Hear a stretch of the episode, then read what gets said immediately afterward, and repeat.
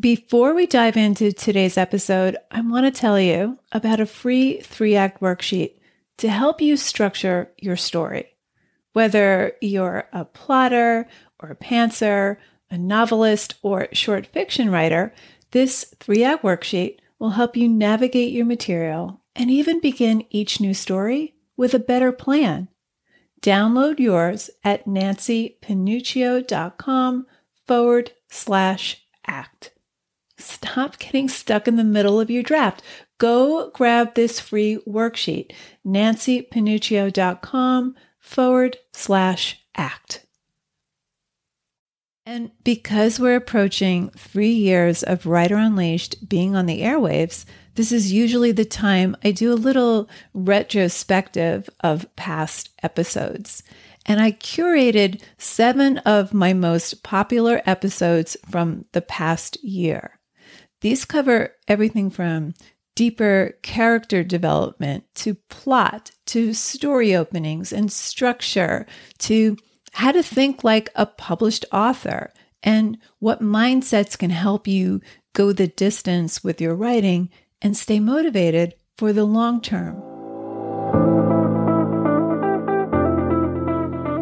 Writer Unleashed is for you a writer who has a story you want to bring onto the page and into the hearts and minds of readers. I'm Nancy Panuccio, writer, editor, and writing coach. And each week, we'll explore techniques, mindsets, and inspiration for writing stories readers can't put down. Thanks for spending some time with me today. Now, let's begin.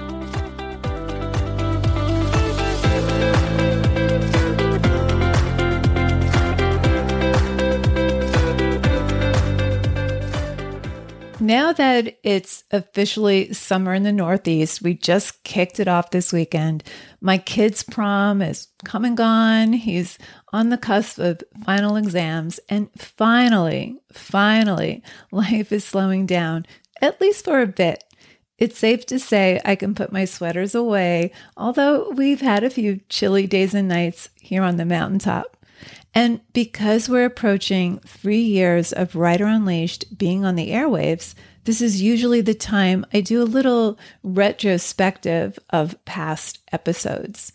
And I curated seven of my most popular episodes from the past year. These cover everything from deeper character development to plot to story openings and structure to how to think like a published author and what mindsets can help you go the distance with your writing and stay motivated for the long term. Now, often writers will email me with questions, and I answer all of your emails, even if it takes me a few days or more.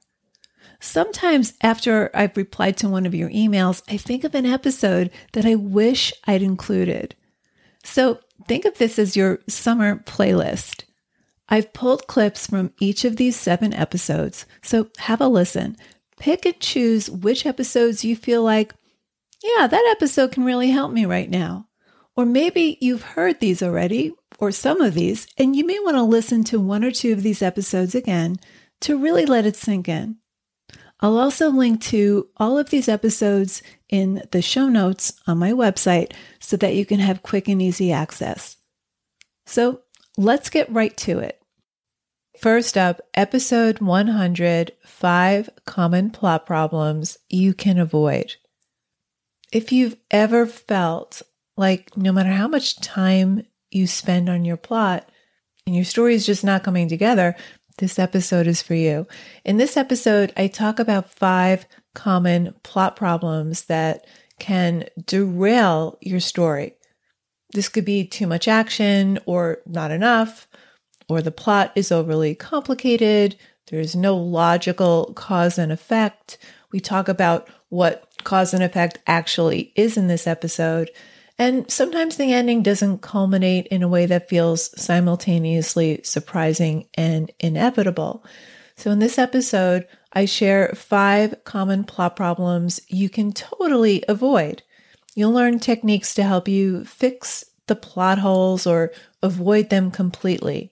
And this will help you know what's relevant in your story what you can cut, and what you can develop more deeply. That's episode 100 Five Common Plot Problems You Can Avoid. Here's a clip.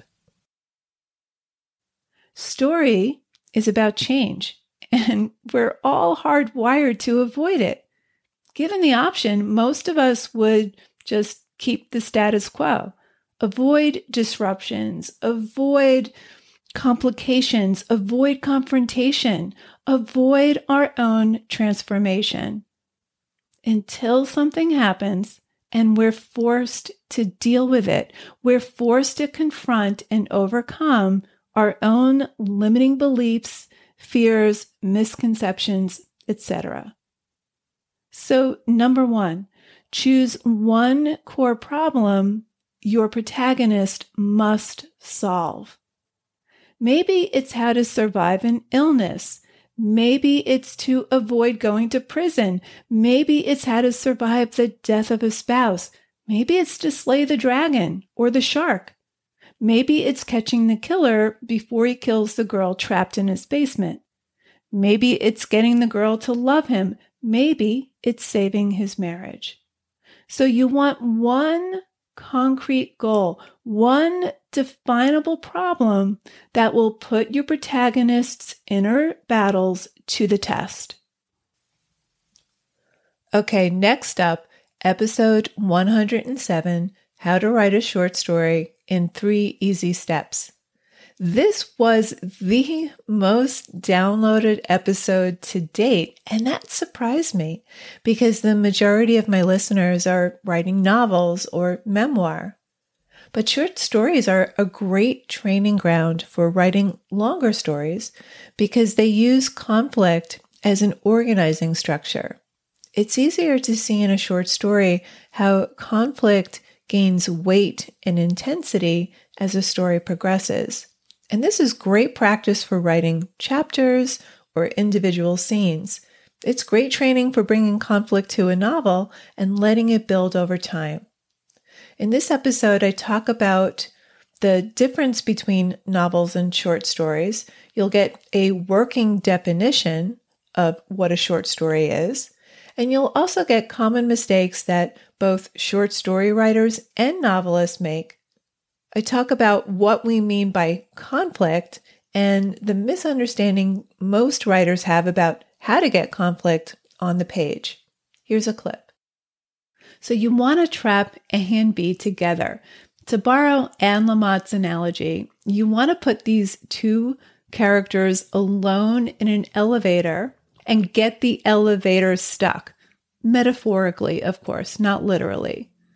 So these are two opposing characters or two opposing forces that do not want to be together. They do not want to occupy the same space. In fact, they'd be very happy to avoid one another. So now they're alone together in an elevator and the elevator gets stuck. They're forced to deal with one another. So they'll fight, again, not literally fight, but they'll fight, they'll argue, they'll rest, they'll fight. Sometimes A will have the upper hand, then B will have the upper hand. They may call a truce so they can get out of the stuck elevator together. But you want to imagine putting A and B into a situation where they're forced to resolve their conflict one way or the other. On to our third most popular episode 108 Three Things Published Authors Do Differently. In this episode, I pull back the curtain on three ways published authors approach their writing and the mindsets they bring to their work. It's not that they have more talent or more time, it's all in how they approach their craft. We talk about why talent isn't enough and what you need to cultivate instead. And then I talk about three fatal mistakes that eventually cause writers to burn out and quit. I talk about the importance of seeking qualified feedback and how to implement that feedback and how to set clear, achievable goals that keep you inspired and motivated for the long term. Here's a clip. So, if you think of your ideal vision of your story as the horizon line and you keep moving towards that horizon line, well, that horizon line keeps moving away. It's not really there, it's not concrete. However, if we look back, we see how far we've traveled in pursuit of that horizon. Well, now we feel a lot better because we can only see our progress by looking back. We can't see it by looking forward. Now, so many of us quit things we're initially passionate about because we're measuring where we are now as an aspiring writer, as an aspiring dancer, musician, etc. We're measuring where we are now against our ideal vision, the horizon. That means you're working in the gap. When you measure against your original idea, you don't see your progress. You don't see how much you've actually achieved. If you measure forward toward your ideal, you're going to be discouraged by how far you have left to go because ultimately the ideal is a constantly moving target and it's not achievable because it's not even concrete. The key to staying inspired and motivated to go the distance is to look backward to your starting point and measure from there to where you are now. That way, you can see all the growth you've made. So, you want to focus on the gain. Published authors stay out of the gap and they focus on the gain. The goal is an achievable destination, so make your goals smaller and more specific. Specific goals could be I'm going to work on this particular scene or series of scenes today. I'm going to work on shaping this scene, giving it a clear intention and structure. Or today I'm going to work on sculpting my opening paragraphs sentence by sentence. Progress happens in increments. It doesn't happen in big leaps. So give yourself some grace here. Give yourself some credit. Okay, next up, episode 110 Three Powerful Ways to Show Character Emotion. This is by far one of the biggest challenges writers face. And there are three ways writers struggle.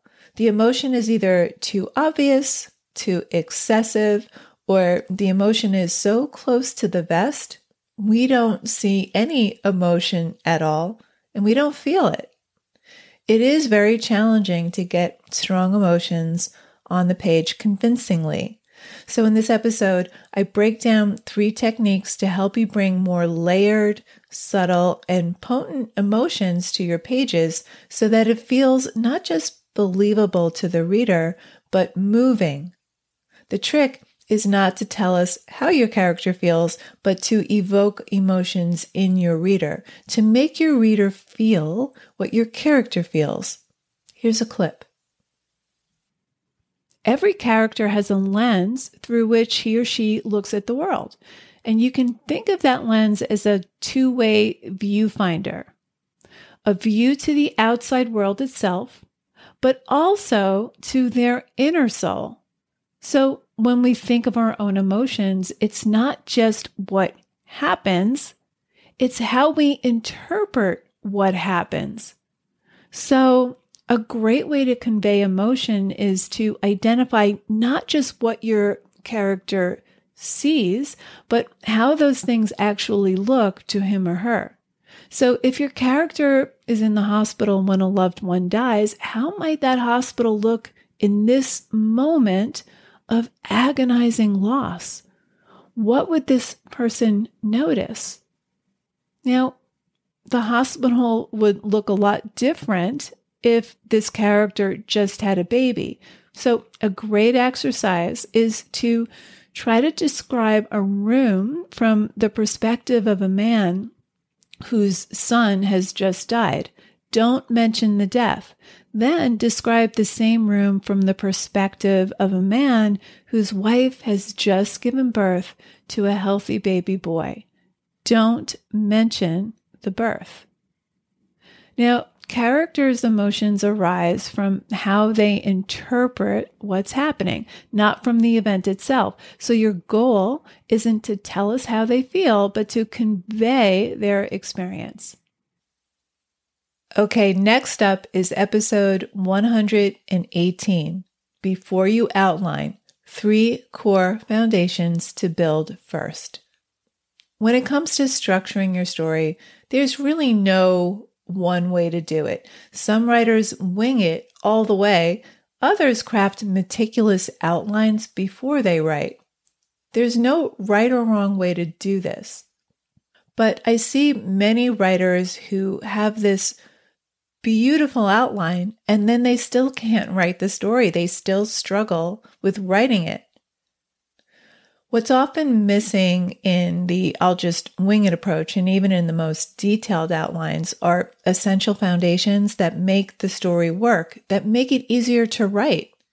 In this episode, I explore three foundational elements to explore before you outline.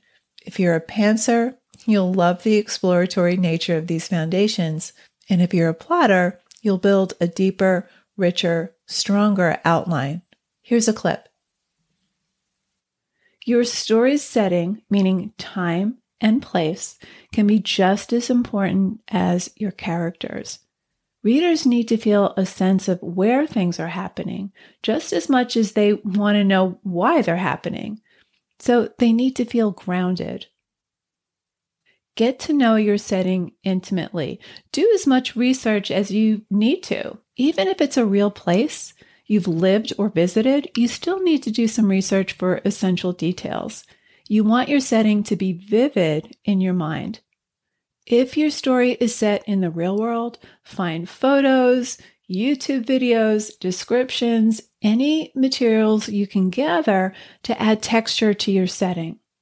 For example, if your novel is set at a prep school during a particular time period, Find as much information, both written and visual, about prep schools during that time.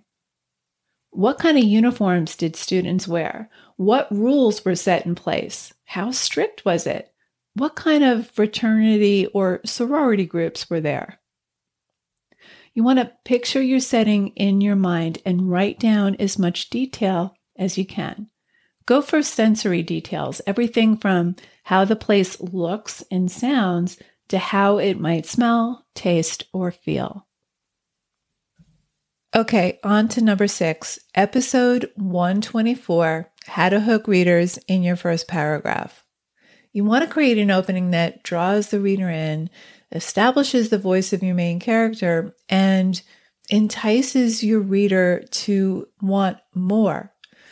Whether it's an agent, a publisher, or the person browsing Barnes and Noble, your reader will likely make the decision to keep reading based on your opening paragraph. So you want to make that introduction as enticing as possible, something the reader hooks into that refuses to let him or her go. In this episode, I walk you through how to hook your reader in your opening paragraph. I cover four types of story openings that capture the reader's attention and have them wanting more. Here's a clip. So there's this before and after. We know that this defining moment changes everything. It changes their world, it changes their relationship. Now, this is summary. It, it's very specific though. So the details give necessary life to the summary. You probably didn't even notice that it was summary. But by now we already have some expectations brewing. We expect that this tragedy is going to lead to some kind of trouble in the marriage, even some kind of fracture. And we want to know how this couple survives this unimaginable loss. So, opening number one, a single defining event. This is very effective when you're writing about trauma.